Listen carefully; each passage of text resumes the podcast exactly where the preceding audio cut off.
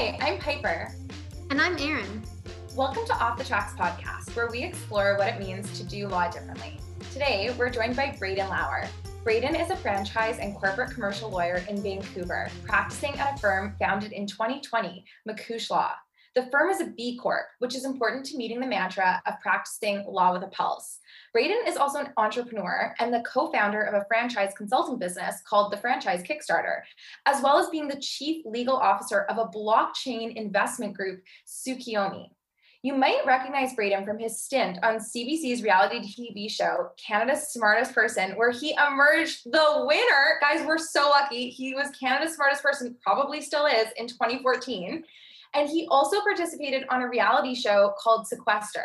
He's also a regular pinball competitor and a long-standing board member of the Vancouver International Children's Festival Society. Braden, thank you so much for joining us.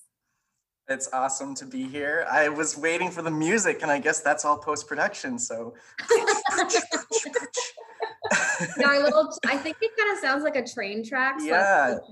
I'm sad I didn't get to see you guys playing like an organ or something in the background. So, oh, no, um, but I'm, yeah, I'm very excited to, to be here and to jump on after um, you guys had to talk about debt for weeks and weeks and weeks. And, you know, we're happy to keep talking about it. We are also happy to just continue these cool conversations and get to meet people um, like you. So thanks, thanks for joining us on this sunny Saturday afternoon.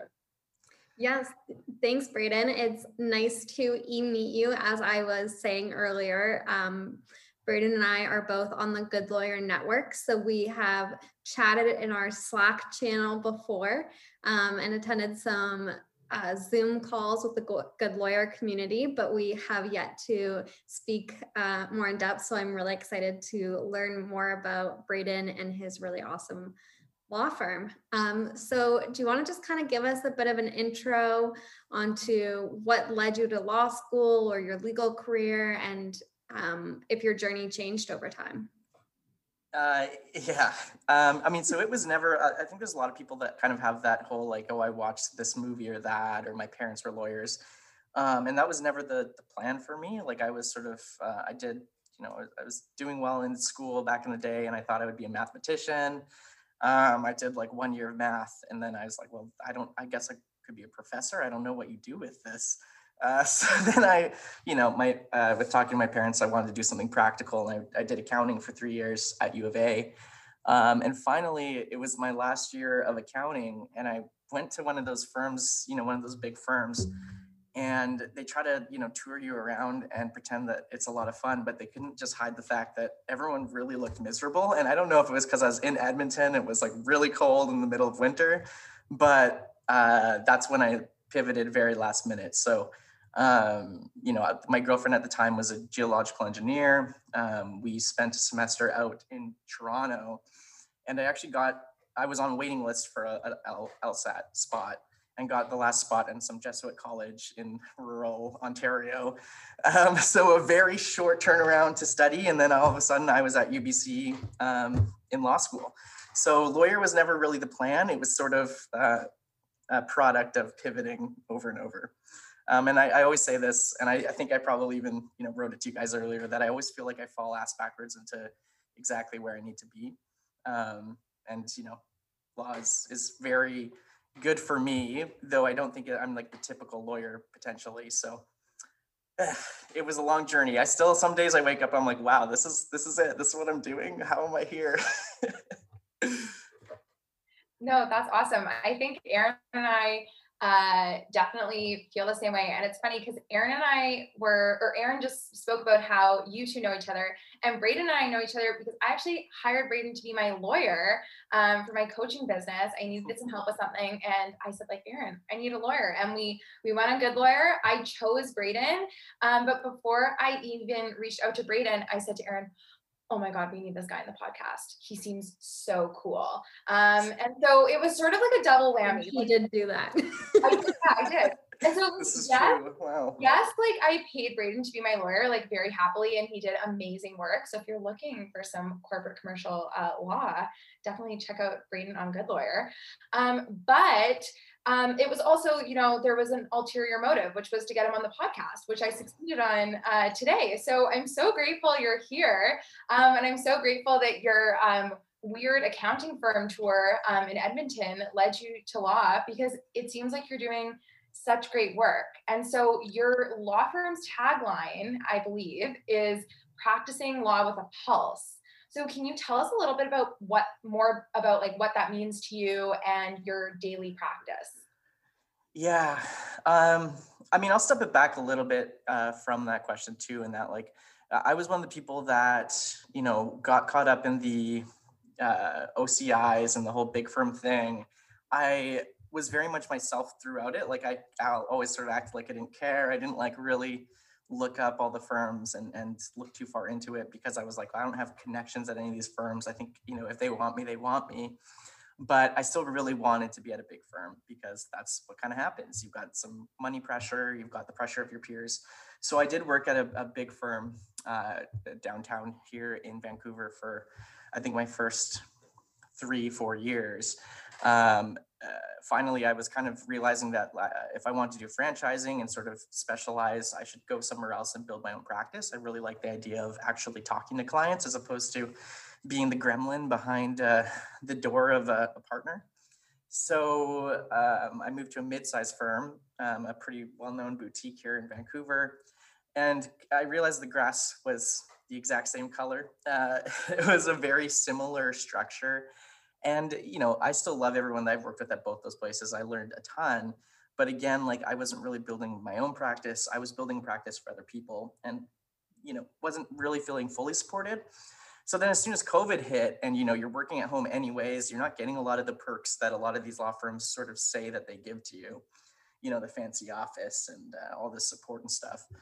Um, I was like, I could I have a laptop. I could do all of this on my own probably, or I could just quit and do something completely different. I had like some other things I wanted to do. So that's when, um, you know, midway through the COVID pandemic last year, saying midway, but dang, this has been going on for a long time. Um, I left that firm. Um, and so a friend uh, that also worked there also decided to leave that firm. Um, we kind of both had a similar vision that we wanted to have clients that we really, really cared about. We want to have like as little frills as possible when practicing law. Like it's not about the suits and the big office and all that. And really, we're all working online anyways. Um, and we wanted to, you know, feel like it's law with a pulse kind of thing. So Macushla, this is uh, my partner it has Irish roots, and, and Macushla is a uh, an old folk uh, term. There's a song called Macushla, which I will not sing to you, but it means it's an term of endearment that someone would say to their significant other. They'd say like, "You're my pulse, you're my heart, like I love you."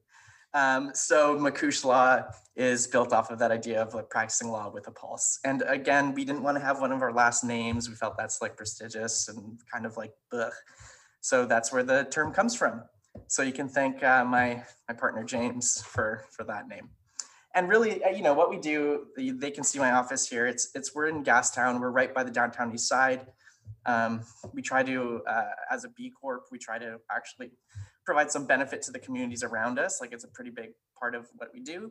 We don't have a billable hour target, and actually, someone could come in here and work five hours a month, um, and they would be just as an important part of the team. It's just about what you want to do. So uh, that's that's kind of what the vision is. It's still the early days and it's still really scary and difficult, but um, you know, we're still trying to push that vision. Yeah, awesome. Well, this is very serendipitous because I was just painting my hallway closet the other day and listening to Charlene Theodore's Work That Works podcast. Uh, and I was listening to the episode called, I think it's episode seven, Balance Purpose with Profit. Um, and she interviews Joanne McPhail, who helped Barriston Law become one of the first B Corp law firms in Ontario. And wow. so um, I was listening to that. And then while we were prepping for this episode, I realized that your firm is also a B Corp. So we were just wondering if you can tell us I know you touched on it briefly, but a bit more about the process, why you chose to do that, what it entails, and, and how it's helped your practice. Well, the, this is an interesting question because I I personally think it's it's a signaling thing. It's a signaling thing to your community, and it sort of lets people know what you're doing or what your values are. And I think it's important for you know keeping people accountable inside. You have to report on the benefits that you you give to a community.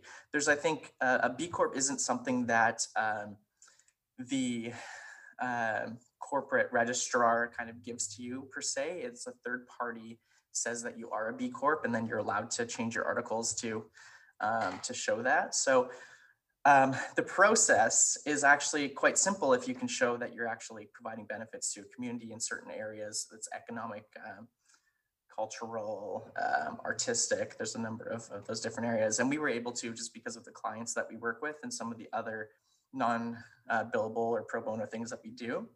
Um, the process was all done by James, uh, my partner, because James is a, a, bit more passionate about the actual label of B Corp. And I personally think that if you're doing good, you don't have to label yourself as it. But you know, here we are today, anyways. And I think it's it's still a really good thing for us to have. And we're going to be figuring out how to do the reporting for the first time this year.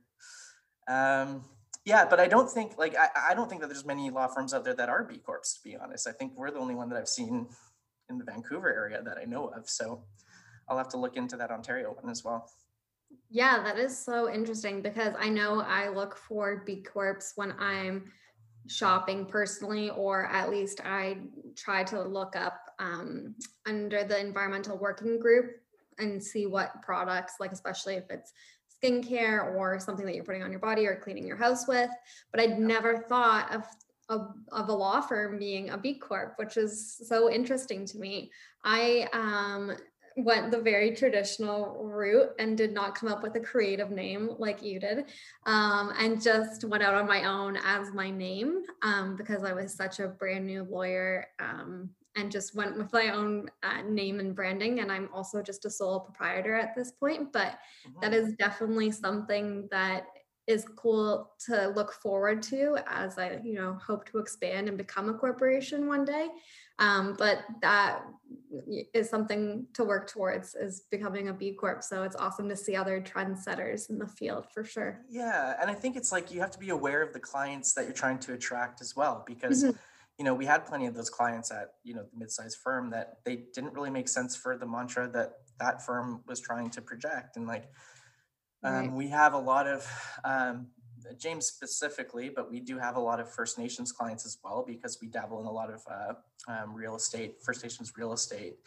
Um, and the signaling to certain clients like that, that, you know, we understand, you know, what, what they're trying to do as well is, is important. Um, because I feel like there's a lot of distrust, especially, and, you know, for people that can't see me, um, James and I are two white guys um, that started a law firm again. So it's kind of just the generic two white guys starting a law firm.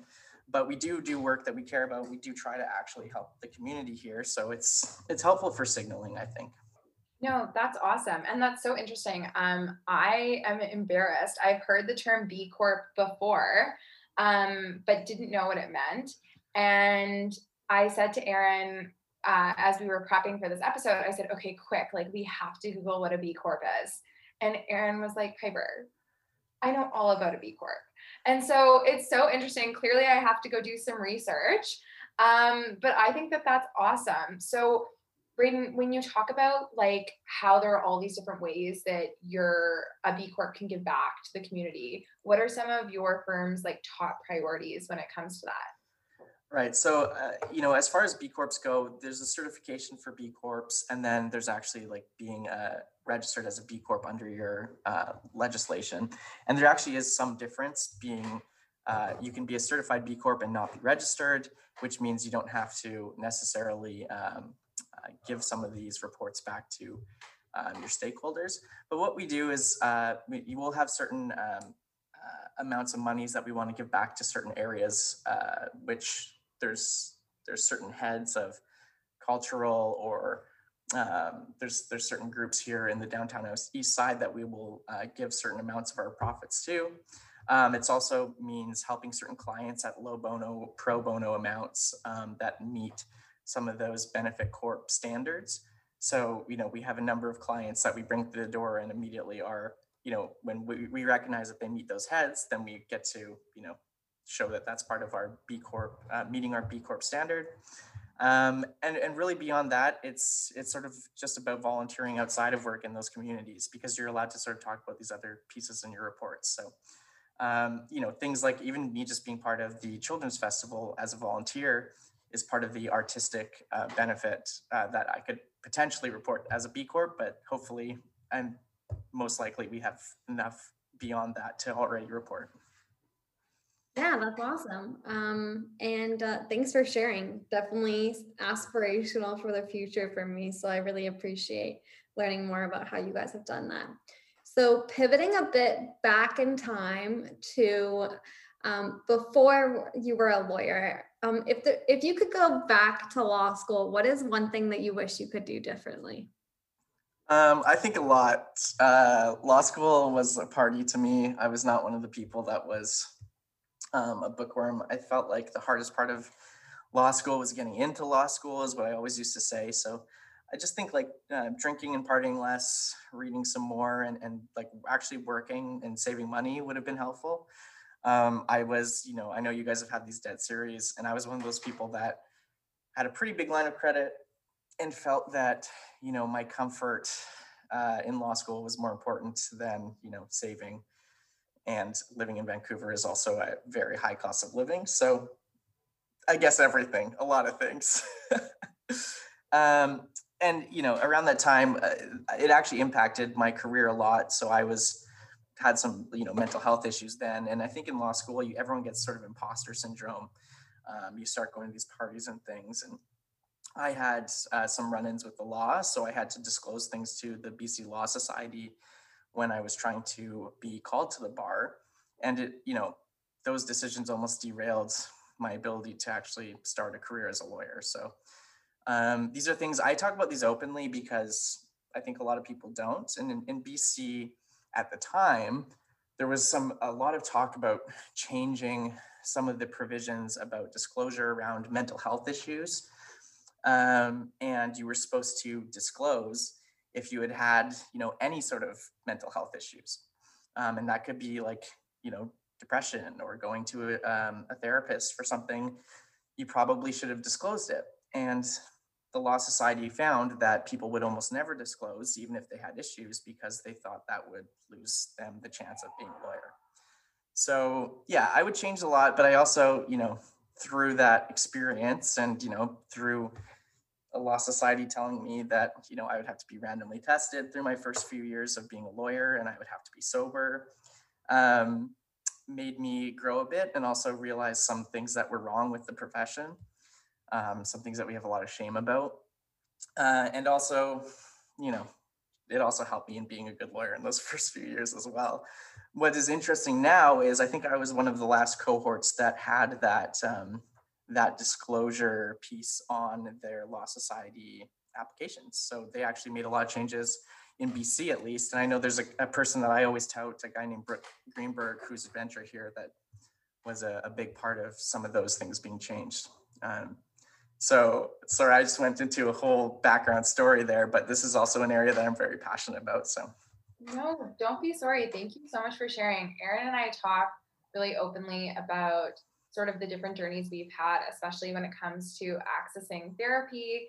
Um, I yeah, we we talk about it all the time, and I think that we all have things that sometimes like live in the shadows of our history.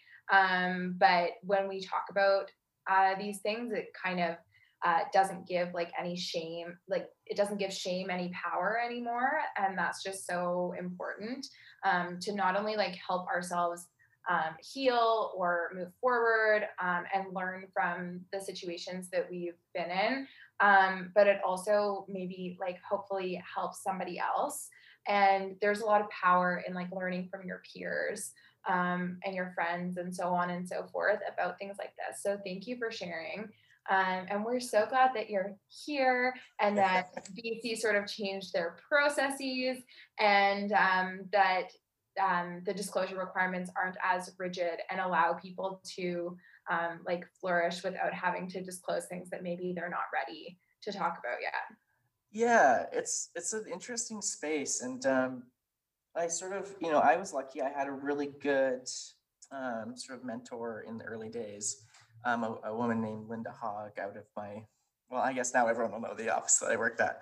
But you know, I can't say enough good things about her because you know she, you, kind of need those people to go to bat for you in in early days of your career, um, and for people to kind of break it down to say, you know, that we're all human or whatever. Um, and I decided pretty early on because there was, you know, conversations about, okay, we're going to support you through what you have to do with the Law Society. And, uh, you know, it's just going to be with management and myself um, or whatever. And, um, and I, you know, I was like, well, I don't want you guys having to hold secrets for me. This seems like, you know, that whole big firm thing where there's secrets and this and that.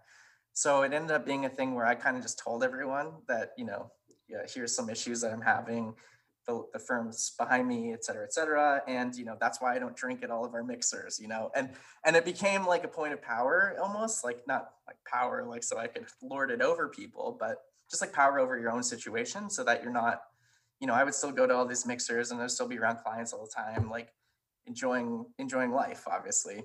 But it was um, a good way to take uh, some power over some of those things that you, you know, look at as, as weaknesses at times. So that was a, a, really interesting, a really interesting time of my life. So whenever I look back at law school, I'm always just like, dang, if I could have just, you know, learned my lesson a little bit earlier, that would have been a little bit nicer.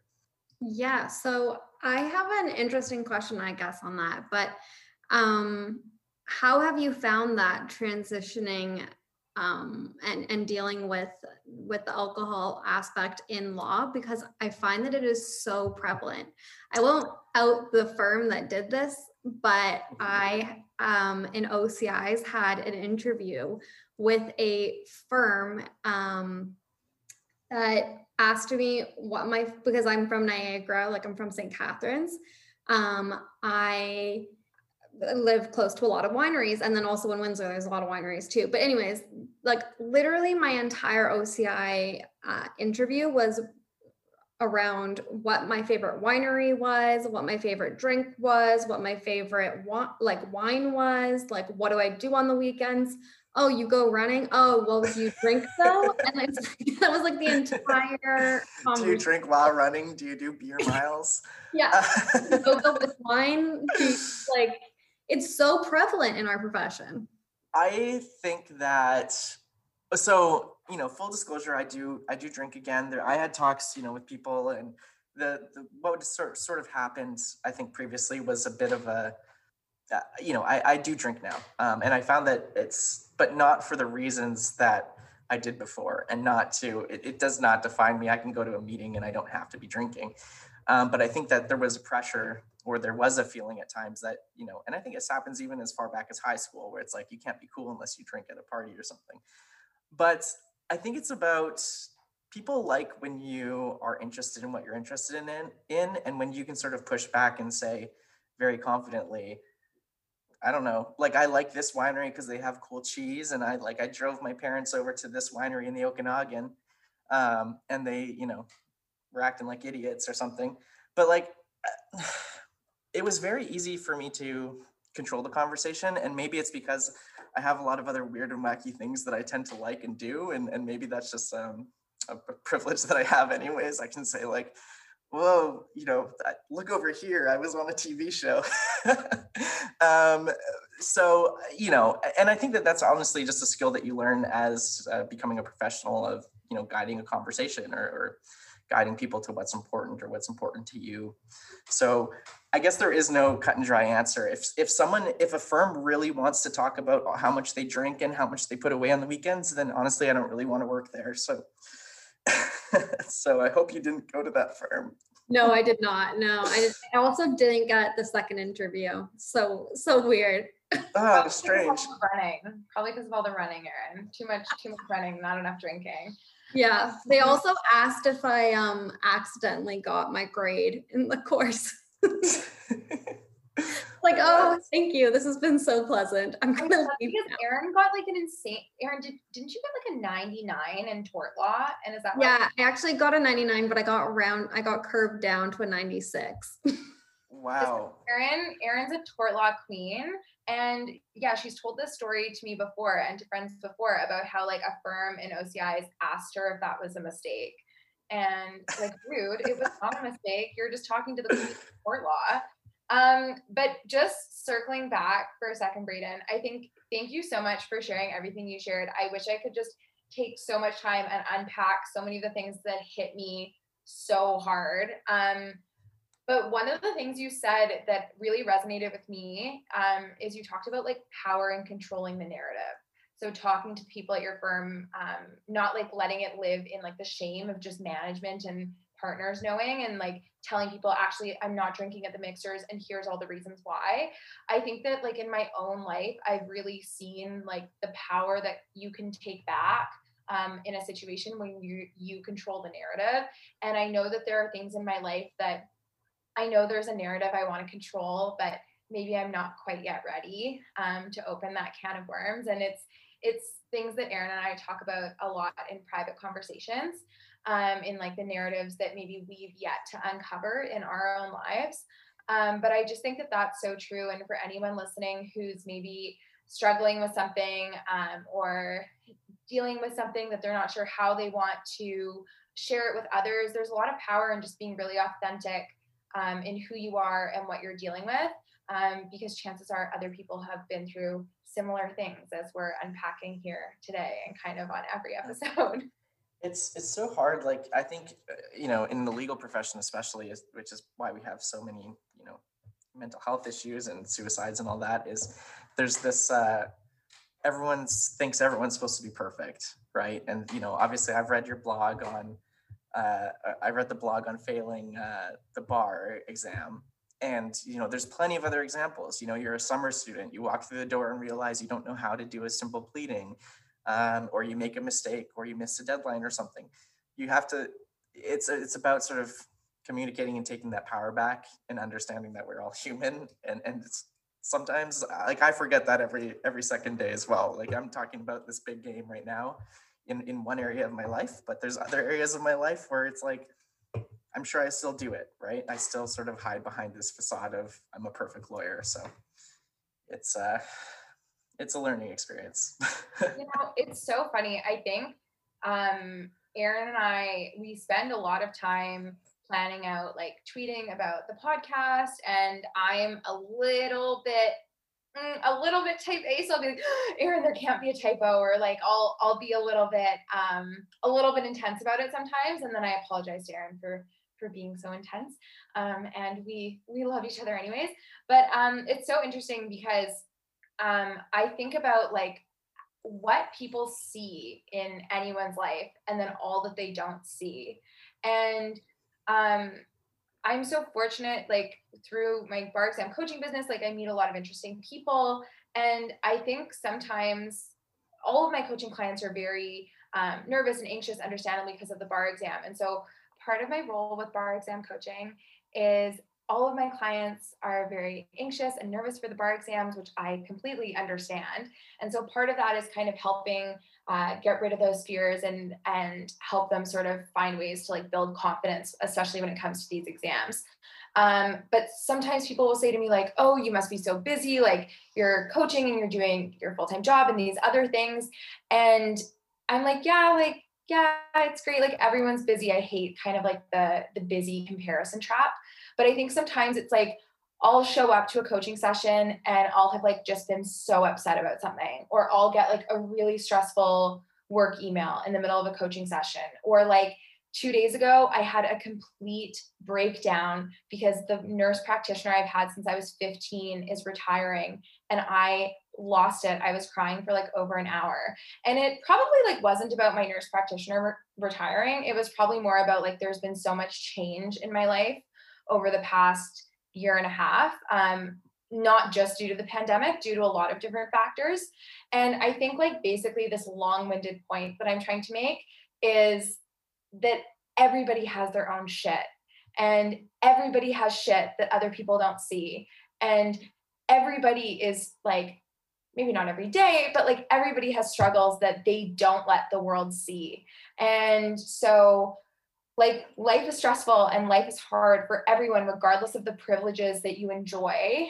Um, and i think that sometimes we're not mindful of that. We're uh, into keeping up this facade because it's like a protective barrier. And so sometimes i teeter between like wanting to show all of these things and like fall into this kind of like, for me, I think there's like a vulnerability trap and a facade trap. Like I don't want to sometimes be like too vulnerable because then it's like I'm totally exposed. And then other times I'm like, this is too fake. Like I'm not this that's, happy right now. That's so that's exactly I mean, this is was always a struggle with me was that like I wanted to bring as much humanity or like as much of me into my practice as possible. And so like what you're saying as far as like, you know, I will get on a call and say, you know, my dog is being a real jerk today and, you know, I need five minutes to go put her outside. Or, you know, my old, even at my very first office up on the, whatever it was, 20 something floor of Bentall 5, downtown Vancouver, I had like all of my 3D puzzles and things from like, I had one of the weird offices, you know, when it's like you go by, there's like really nice ones. And I had the weird one because I was like, this isn't me. I wouldn't wear a suit and tie as often as I could. And I would like push back against management because I'm like, this is not, I'm not a suit guy. This is not me. I still do the work as good or better than everyone else.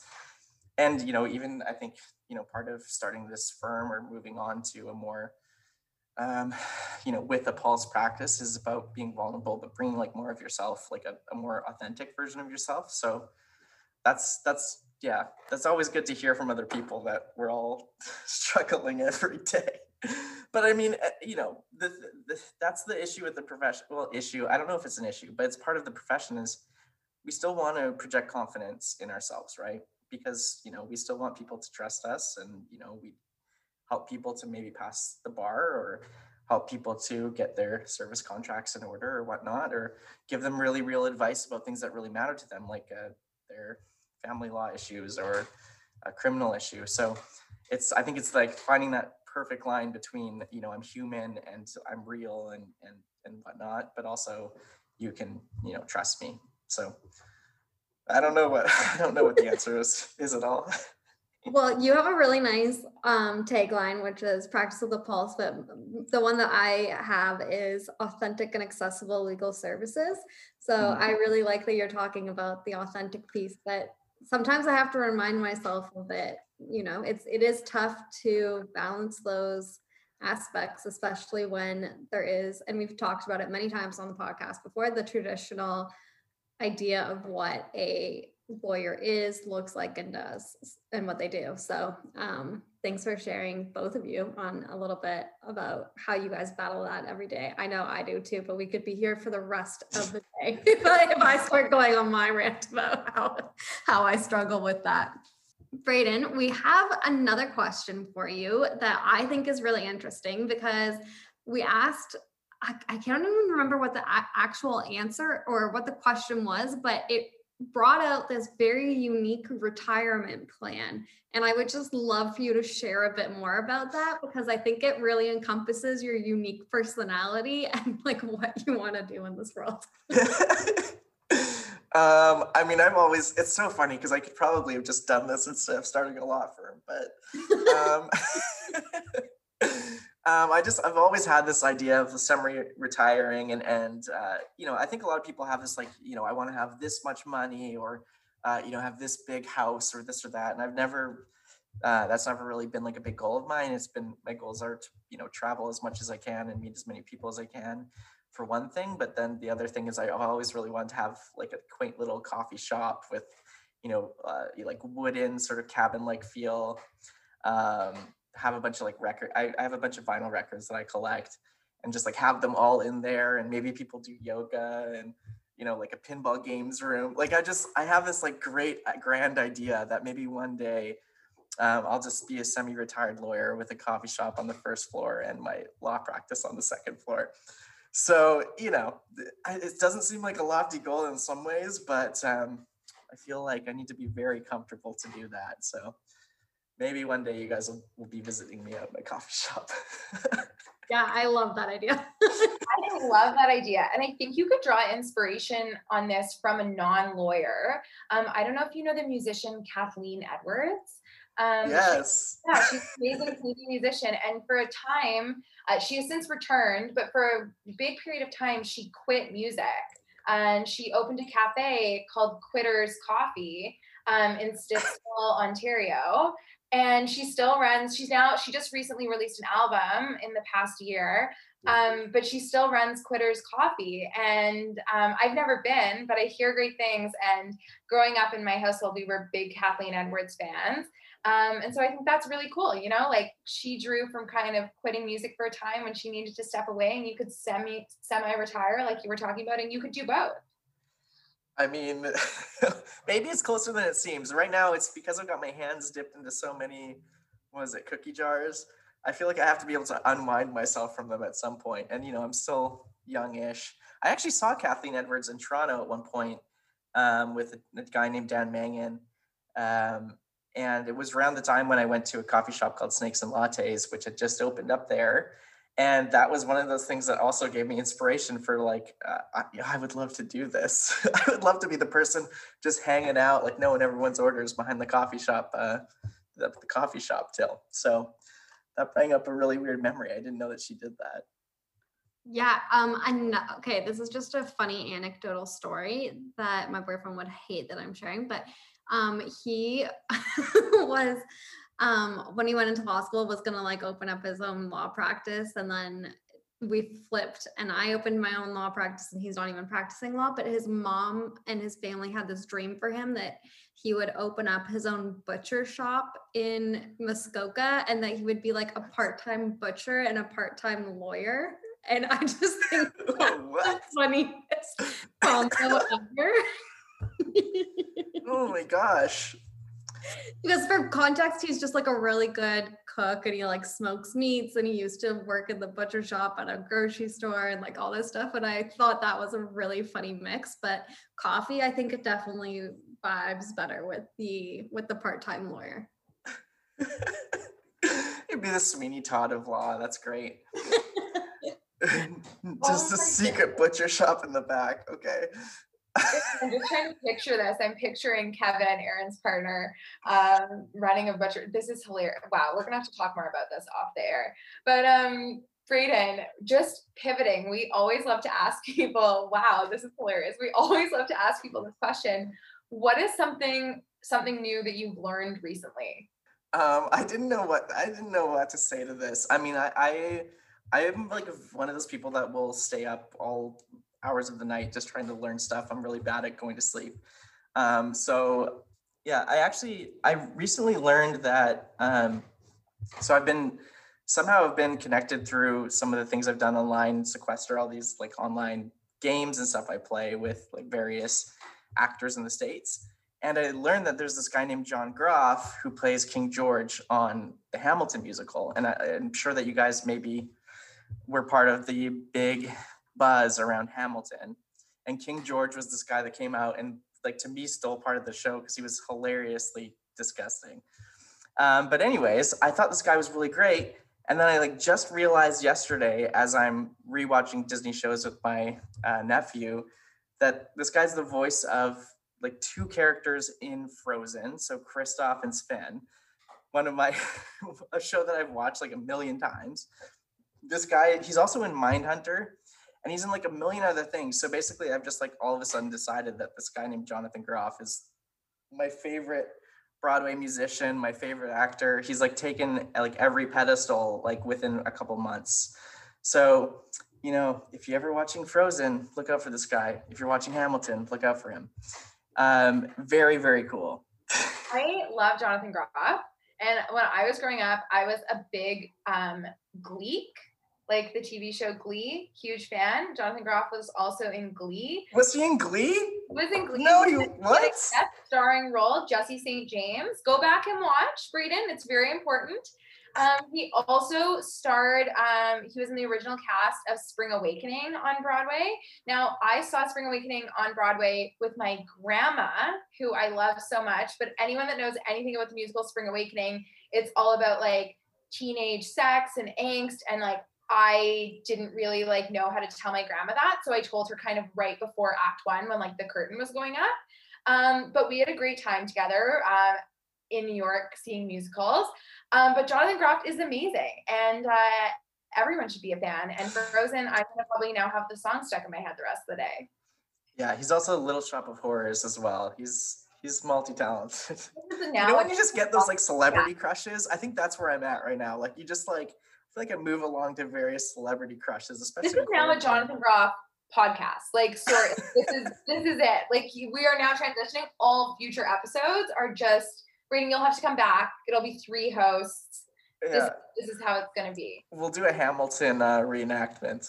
Great. It's very Don't- legal. It's very legal leaning. Don't don't tempt me because I would I would agree instantaneously.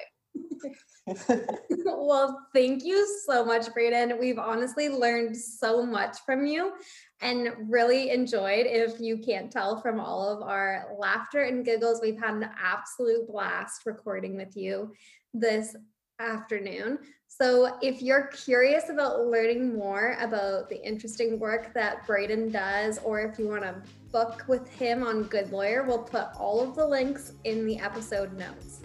And to stay up to date with the podcast, you can follow us on Instagram at Off the Tracks Podcast. And if you enjoyed this episode, please take a moment to hit the subscribe button and leave us a review if you're feeling generous. Stay tuned for a new episode released every Tuesday. Thanks. Bye.